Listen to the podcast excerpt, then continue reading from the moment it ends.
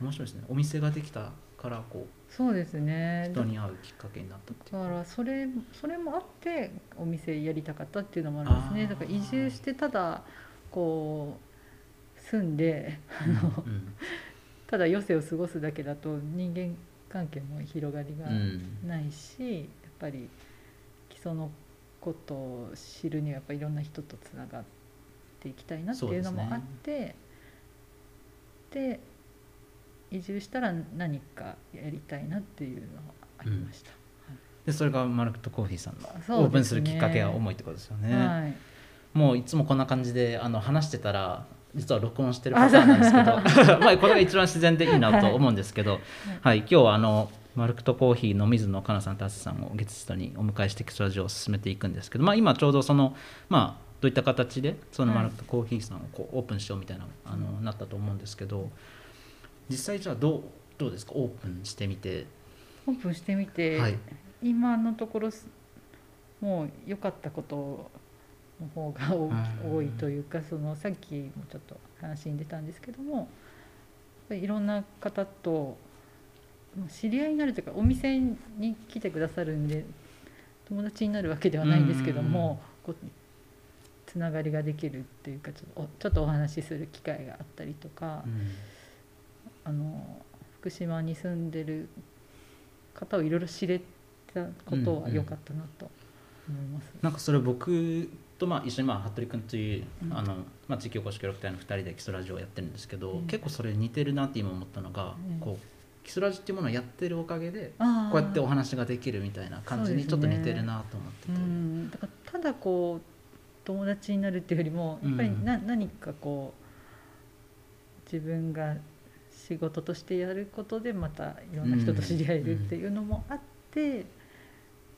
それで起業したいなっていう気持ちがあったんですけど。も。すごい。実際でもどうですか、その福島で、まあ、基礎福島でこうお店を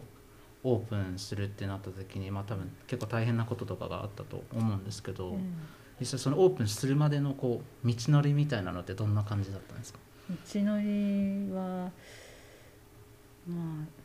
短いようで長,、ん。長かったとか、まあ、まずはやっぱり一番難しかったのはやっぱ物物件を探しですかね、うんうん。空き物件があるとは思うんですけどもあんまりこう公に出てないうん。のであの自分に合ったスペースだったりとか場所とかを探すのが難しかったというか、まああの空き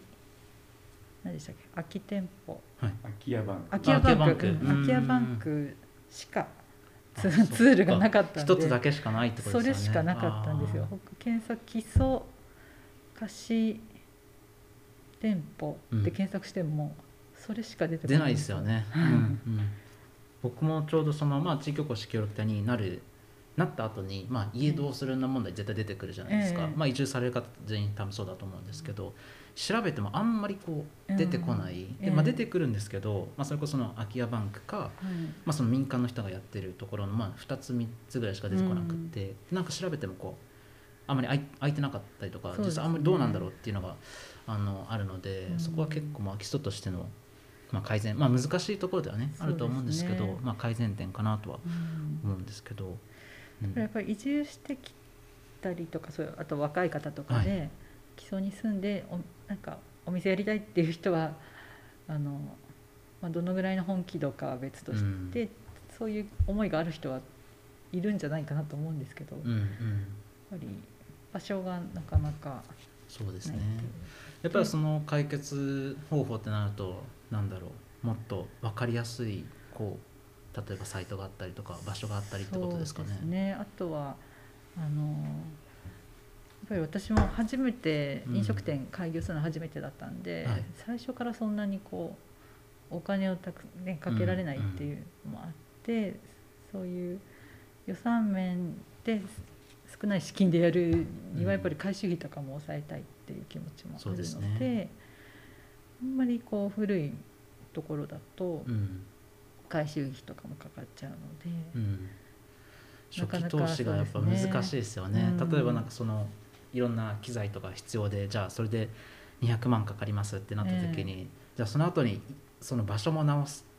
のが300万かかりますってなったら、うんその300万もしあればいろんなこう機材とかね。例えばスタートのこういろんなやつになんか使えるとかってなると、うん。その最初のステップをこう街としていかにええ下げるかっていうのは僕もすごく大事だなっていうのは思いますね。うん。だからよくあの、ね、長野県の番組で、うん他の市とかでこ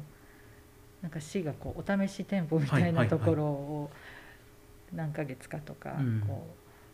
テスト的になんかお店やりたい人に貸してくれるとかそう,、うん。そういう回収費とか市が持ってくれてみたいなのがあるってテレビで見たことあるんですけど、うん。ま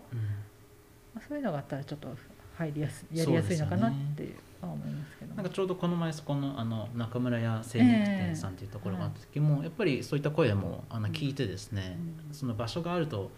その一歩踏み出しやすいというか。あのどうしてもやっぱ個人でやってる方とかっていうのがこうやっぱ初期投まあみんなそうだと思いますけど初期投資を抑えたいっていうのがあるんで,、うん。でプラスでその試さないとこうどう回っそのビジネスが回っていくかとか、うん。その場所の雰囲気がっていうのがわからないと思うんで、うん。やっぱその場所がこうあるっていうだけで大きいですよね。うん。もうねもちろんこうこう自分自身のその、熱意とかねやりやりたいっていう気持ちうん。が強くないと、まあ、場所があってもなかなかなんですけども。そうですね。うんはい、ありがとうございます。ちなみにずっと気になってたんですけど、このマルクトコーヒーさんのこれマルマルクトはどういったマルク意味トですか？はい。マルクトはドイツ語であの市場っていう意味で、うん。あ。のフランス語だとマルシェとかって言うと思うんですけども、あの主人の転勤でドイツに1年ぐらい住んでたことがありまして、でその時にあのマルクトうんはい。によく私は買い物に行ったりとか、うんうんあとちょっとそういうコーヒー飲んだり食べたりするところがあったんで、で一人でもた立ち寄れたりとかうん。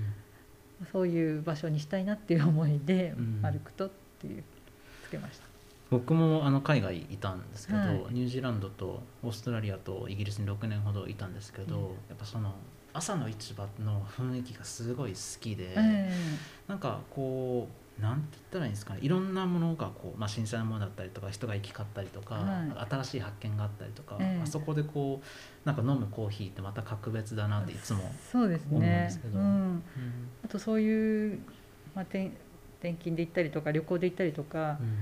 全然知ってる人がいない時に言葉もあんまり分かんない時にぶ,、うん。ぶらっとこう一人で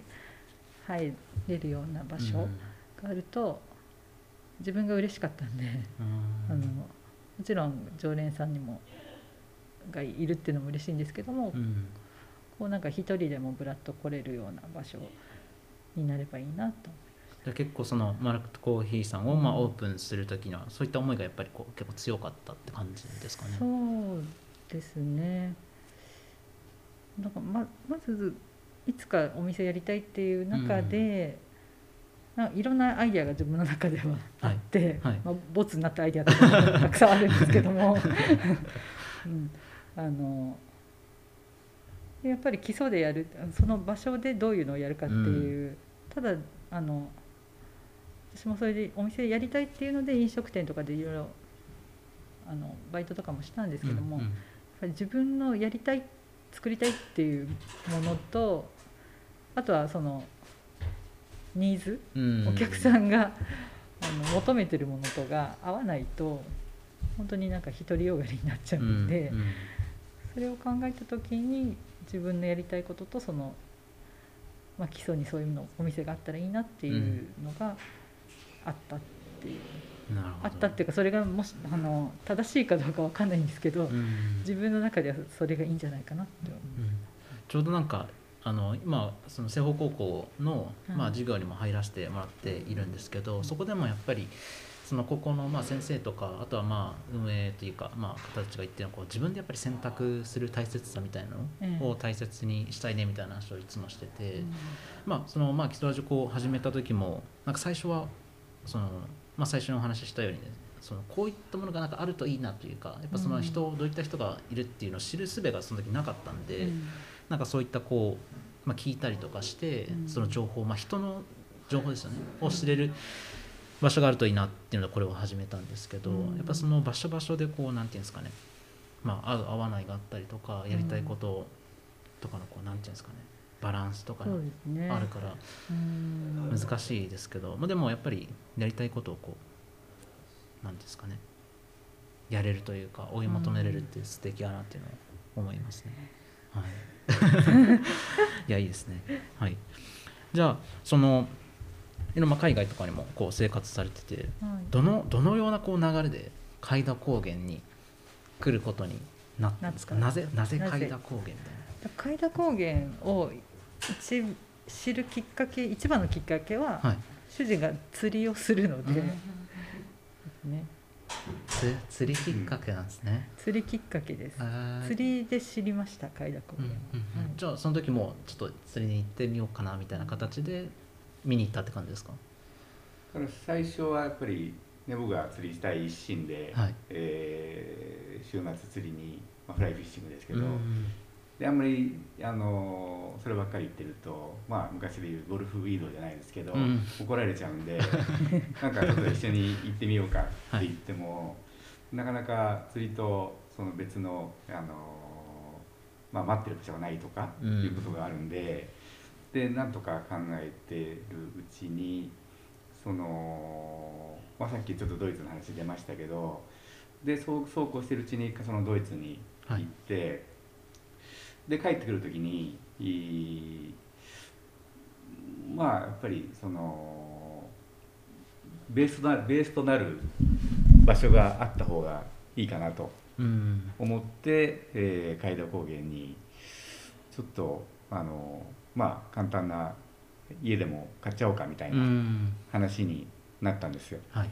で、えーちょうどドイツの気候と、まあ、海田高原の気候っていうのが、まあ、割と似ているところもあってで僕らの行ってたのはシュツットガルトっていうところなんですけど、はい。そこも、まあ、ドイツの南の方ですけど冬はあのマイナス20度ぐらいになるんですよね。うん。僕の会社通勤朝朝あの車の温度計見たら外外気温マイナス20度。海田ですね。なってたんででそのでどっちかって言ったら夏が涼しいっていうのもあって、まあ、そういう気候が似てるのもあってでドイツはちょっと会社の事情もあって1年で帰国になっちゃったんで、なんとなくやり残した感もあると。で、えーやっぱり僕は釣りしたいと。いう時にいちょうどじゃあ階段に家でもあれば、えー僕が釣りしてる間に、まあ、家内は、まあ、好きなガーデニングとかそういったドイツでやり残したことができるんじゃないかななんて言ってまあ探して。それたまたま一つ家が。でそのぐらいの気持ちで探したら家が一つあったんですけど、うん帰国したらもうその家はもう他の人に買われてしまっていてでそれでまた慌てて探したら、まあ、もう一つ出てきたんで、まあ、そこを、まあ、あの慌てて手にまたまたなくなっちゃったら嫌だと思って 迷いはなくはなかったんだけどやっぱり決断は早かった。そうそうそううん。ないないと困るみたいなっうん。ていうのがあって階段に家を買ったっていうのがもう完全に階段に、うん。がっつり来たっていう理由ですね。で、まあ、その時は週末通って、はい。で本当に移住するっていう気持ちもあったんですけどそれはもう通通いながら気に入ったら、将来仕事をリタイアしたら住んでもいいねっていう感じだったんですうん。ね。なるほど。やっぱりその時少し考えたのはあのやっぱり慣れないところにいきなりがっつり、まあ、投資というかしてくるのはやっぱり勇気がいったりしたんでで最初は実は、まあ、築三十数年の家でまあまあそんなにの値段でもなくて、でいずれにせよリフォームが必要だなと思ったけどリフォームもやっぱいきなりがっつりやるとそれなりになるんで。で周りの人たちの様子とかもえー見ながらいけそうだなみたいのを感じつつ少しずつあのリフォームしてってで、まあ、最後数年前にここはもう絶対大丈夫だなみたいな あの周りの人たちもねやっぱりみんなあのいい人が多いので、まあ、これならいけるんだなみたいな感じでで数年前からもうあの定年になったら来ようとうん。いうふうに思って決めたっていう感じですね。やっぱりその移住をこう結構まあそのいろんな自治体がまあ移住してほしいみたいなこうまあ、今流れじゃないですか、まあ、どんどん人口が減ってきて、はいね。でなんかその時になんか結構その町の思ってる移住のこのハードルの高さと個人レベルの移住のレベルハードルが結構違うなって僕は感じていて、うんまあ、僕もこっちからまあ岐阜の方からこっちに引っ越してきたんですけど、そのこの3時間の距離でも結構大変だったんですよね。うんでやっぱりそれをそのじゃあ町としてどうやってこうサポートしていくんだみたいなのも大事ですし、あとはその空き家とかもあのこう、まあ、さっきのあお話だったらビジネスを始めるっていうお話だったんですけど住むっていうのも結構一緒だなと思っていて、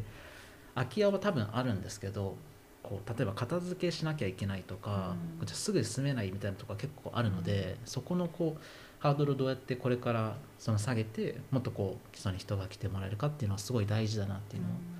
思いますね。うん。実際階段に住んでみてどうですか？そのドイツとこう環境はやっぱ似てたりとかするんですか？そうですね。やっぱり自然が多いっていうところとあとまああのまあ階段もねおおコンビニとかもないですしうん。お店とかもないんですけどもそのヨーロッパとかも土日日曜日とかお店が閉まっちゃってうん。みんなあの休もうみたいなはいはい。感じで、もう日曜日とか週末はみんな森の中をぶらぶら歩く歩いてるっていう、うん生活だったのでうん特に不便さは感じなかったですしよくうん名古屋の知り合いとかにあのコンビニ一番近いコンビニなんで30分だよって言うと、みんななんかそのとこ住めないって言うんですけど、うん。でも全全然ね不便は感じないですしやっうんぱりそのなんねどこに重きを置くかですけども、そうですね。不便さよりもそのやっぱり自然の良さとか、うんうん。空が星空が綺麗だとかと、うん。そういう方が勝っちゃうので住んでよかったなと。思いますああいいですね。僕本当に地元が めちゃくちゃ田舎でえ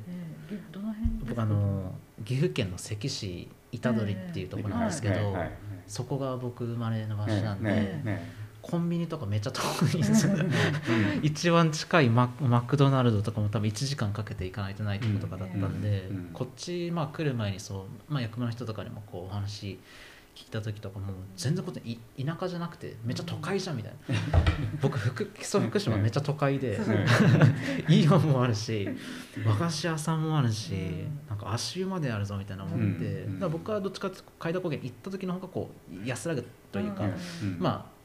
地元に近いええ。感じがあるんで、結構まあ僕海田行ったりするんですけど、うんなんかこの基礎の良さってなんかその何て言ったらいいんですかね暮らしやすさみたいな結構あると思います。自然にも近いですし、うん。必要なものは全然あるじゃないですか、うん。で19号も走ってるし、ねなんかインターネットこう物を頼めばすぐこう来てくれるみたいな、うんなかなかこんないい場所ないなっていつも思うんですけど、うん。やっぱり階段にね主人釣りがきっかけで、はいさっき来たって言ったんですけど一番最初の印印象はやっぱりすごくき街街というか綺麗だなってうん思いましたね。なんか風情がありますよね、うん。なんかこっちはこっちでそのまあ基礎福島はこうなんて言ったんですかねこう中山道みたいなこうなんか古い町並みみたいな感じもありますしまた海田は海田で例えば柳又の集落とかもまたの雰囲気はすごいいいですし、なんて言ったんですかね風情があるというか趣があるというか、もともとあの日本の美しい村あっていいうのにちょっと言葉を忘れましたけど、はい。その登録されてたのが、うん、多分僕の理解だと海田村が取ってたんですすね。はい。うんまあ、それで基礎町になって、まあ、町全体になりましたけど、まあ、そもそも海田村が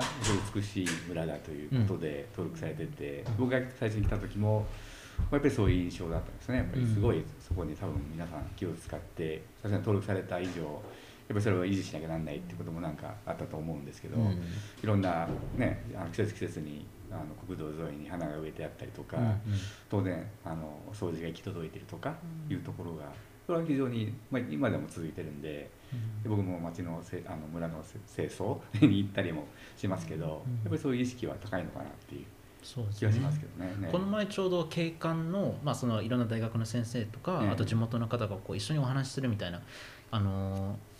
まあ、ミミーティングというか、まあええ。そういう会があったんですよね。そういった時も上の方は80何歳から下のは高校3年生みたいな方たちがいてでもその中にまあ僕みたいにこう移住してきたあの人がいたりとかいろいろ混ざっていろいろその階段の経過のこととかに話したんですけどやっぱりそうやってこうなんかみんなの意識がすごいあるなというか、うん。こうん。う綺麗な景色を守っていこうみたいなのがあるっていうのはすごいすごいなというか僕地元はもうどんどんこう人がやっぱりその何ていうんですかね、まあ、市外に流れていったというか、うん。まあ、仕事がないんで。で、まあ、やっぱそういなるとやっぱみんなのこう意識もどんどんやっぱり下がってくるんですよね。だからそれを考えると基礎町まあ基礎福島の方も階段の方もこうみんなでなんか残していこうみたいな意思はすごく強いのかなっていうのを感じますね。うん。はい、ありがとうございます。ちなみにこうこれからまあこう基礎まあ気に入ったみたいな感じだと思うんですけどこれからの基礎になんか期待することとかあとはなんかこういった風だともっとこうなんだろう移住する人が来やすくなるなというかそういったことって、まあ、実際こう移住されてみてうん思ったこととか発見したこととかってあったりしますか、発見。ま あやっぱり何でしょうかね。あの来てみるとうんいいとこだなと思うと思うんですよ。うん。ただ来てみようと思う人の募集団数うん、やっぱり知名度低いと思うんですよ。うんうん。もう明らかに海田高原といってもじゃあまあ軽井沢と比べるのはあまりにあの遠いんでしょうけど、うん。でやっぱり東京の人からするとあの海田高原もうどこにあるのっていう話にもなるし、うん。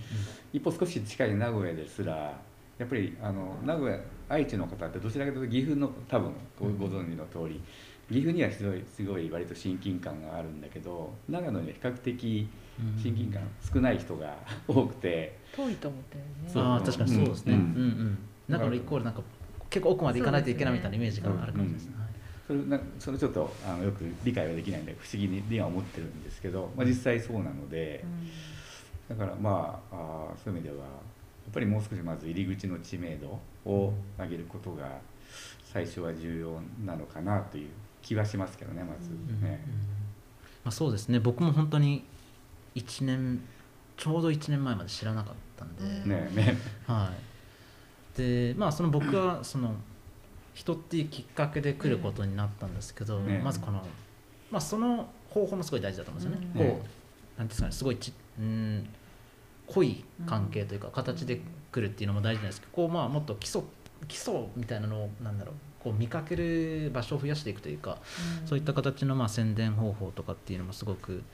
大事だし本当におっしゃったように来ていただければその素晴らしさがよくわかると思うんですけどそのじゃあどうやって来てもらうかみたいなのが結構課題というかかなと。は。私たちみたいな年齢でこう自然がいいっていうのはまあなんとなくイメージできるんですけど、若い方とかもやっぱりねはい。思いますよね思います。なんか、まあ、僕がかん、まあ、特に4月にまあここで移住してきたから感じるのは、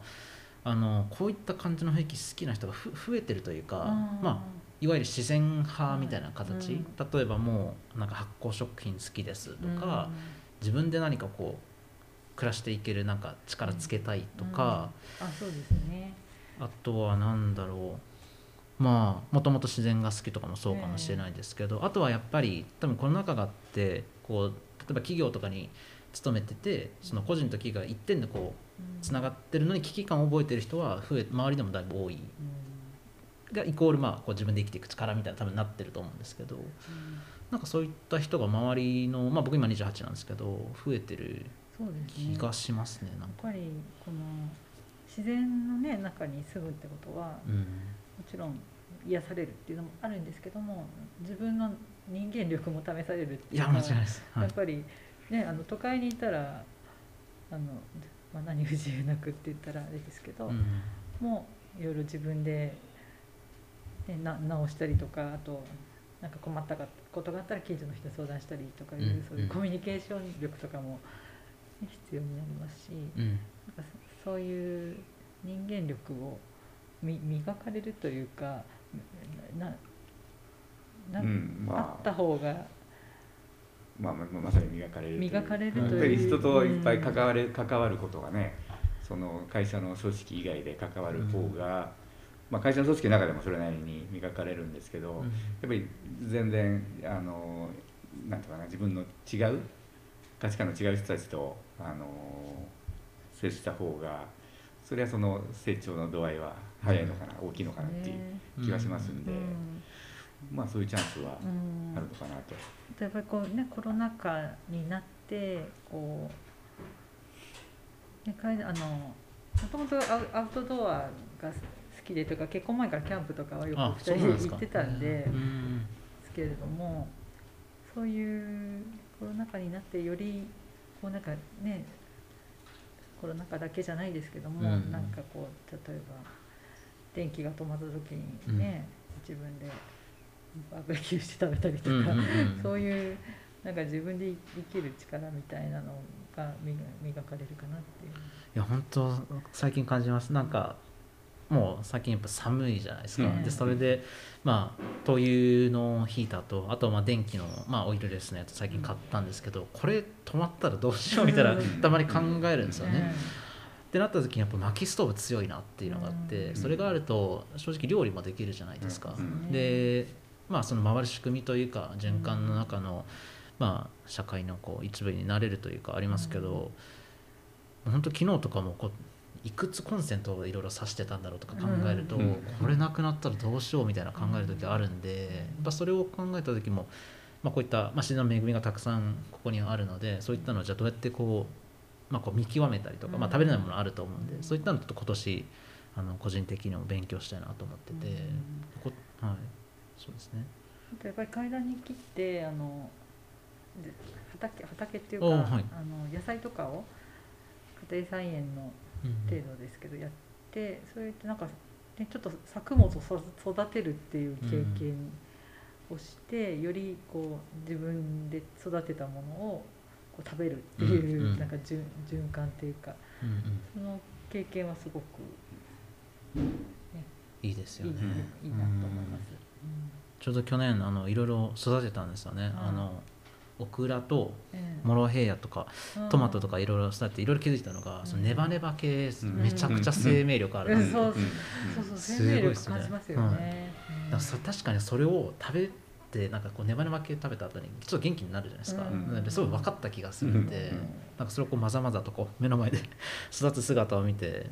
見れたっていうのが。それを見るとなんかこうスーパーで買ったものでさえなんとなくこう、うん。ありがたいなって思う。いや本当に思います思思いますよね。なんかよくじいちゃんとまあじいちゃん今80過ぎなんですけど自分でこう野菜育てたりとかしてて、まあそのなんか農家さんのスーパーとかのうんこう安すぎへんかみたいな言うんですけど 僕もこうじいちゃんの見てる姿、作ってる姿見てると、うんいやこれはやっぱスーパーで買えるのってめっちゃ安いんだなっていう、まあ、その労働力とかもうん含めて、ねまあ、そういったのも含めて自分でこう体験するといろいろ分かるなっていうのは。るとねそうお店行ってなんか高いとか言えなくなる。いやもう本当にありがただありがたいって感じますよね、うん、だからそれもなんか含めて今年ちょっといろいろ野菜も作ってみたいですし、っですね。ていうのを思いますね。ね。その移住でねそういう移住する前でもそういう体体験っていうか、のうん。農業体験みたいなのをするとまた基礎の良さとかうんうん。もね、やっぱりいきなりこう移住は難しいと思うんで、まあ、まあ僕は今地域おこし協力隊なんですけど、ええ。やっぱその総務省とかもそのうん。今までこう2日とか3日かええ。1年かみたいなやだったんですね、うん。それを真ん中のインターンを作ってうん2週間から3ヶ月そのまあ場所にいてこう、まあ、見極めるじゃないですけど、うん。生活に入ってみるみたいなこうシステムを作ったんですよね、ええこれ間違いないなと思ってて、今まではこう3日か1年だったんでこうそれは分からないじゃないですか,、ええそれが分かるようになった仕組みっていうのは素晴らしいなと思ったんでそれがまあもっとこう、まあ、一般の人じゃないですけどその地域おこしにならなくてもうん体験できる仕組みっていうのがやっぱ基礎にはあるといいなっていうのうんは改めて思いますよね。そうですね、ううん。いきなりというのはねん、いや難しいですね。うん。ありがとうございます。まあいろいろちょっとこうあのお話をできたんで、まあ最後にマルクとコーヒーさんとしてなんかぜひこう飲んでもらいたいとか食べてもらいたいとかなんかこだわりのものとかってあったりしますか？そうですね。あのーもともとはパンの講師をしてたんで、うん。まあ、パンをいろいろ作りたいつくあ作作れるんですけども、はい。でもあのぱり一人で仕込みとかするとうん。限界があるのでいろいろメニューとか絞ってるんですね。なので今はパニーニを軽食としては出してるんですけども、とそうだからその食べ物とあとすあのお菓子も作るのが好きなので、うん。お菓子なんですがまあパンもお菓子もどちらかというとそのコーヒーを楽しんでもらうためにうんあのコーヒーに合うパンとスイーツっていうメニューで組み立てているので、えーまず基礎で美味しいコーヒーがうんうんここでは飲めるって思ってもらえるようなお店にしたいなとうん思います。いやこの前もあのいっぱい飲ませていただいたんですけど、うん。めちゃくちゃ美味しかったです。な僕はコーヒーめっちゃ好きでなんかこうカフェ欲しいと思ってたんですよ。よくやっぱりあのイギリス行った時もなんか話すってなる友達と話すってなるとやっぱカフェ行くっていう、まあ文化というかまあ日常のなんか一部みたいな感じだったんですけど、うん。なんかそれがちょっと基礎にはないなと思ってたのでね。すごくありがたいというか。私たちも旅行であのイタリアに行った時にエスプレッソを飲んで、あのすごい美味しかったっていうかその本当1ユーロとかね2ユーロとかでうんうん飲めるんで、あの気軽に飲めたのがすごくいいうん思い出があって、そのなんか別に文化を広めたいっていうと大げさなんですけども、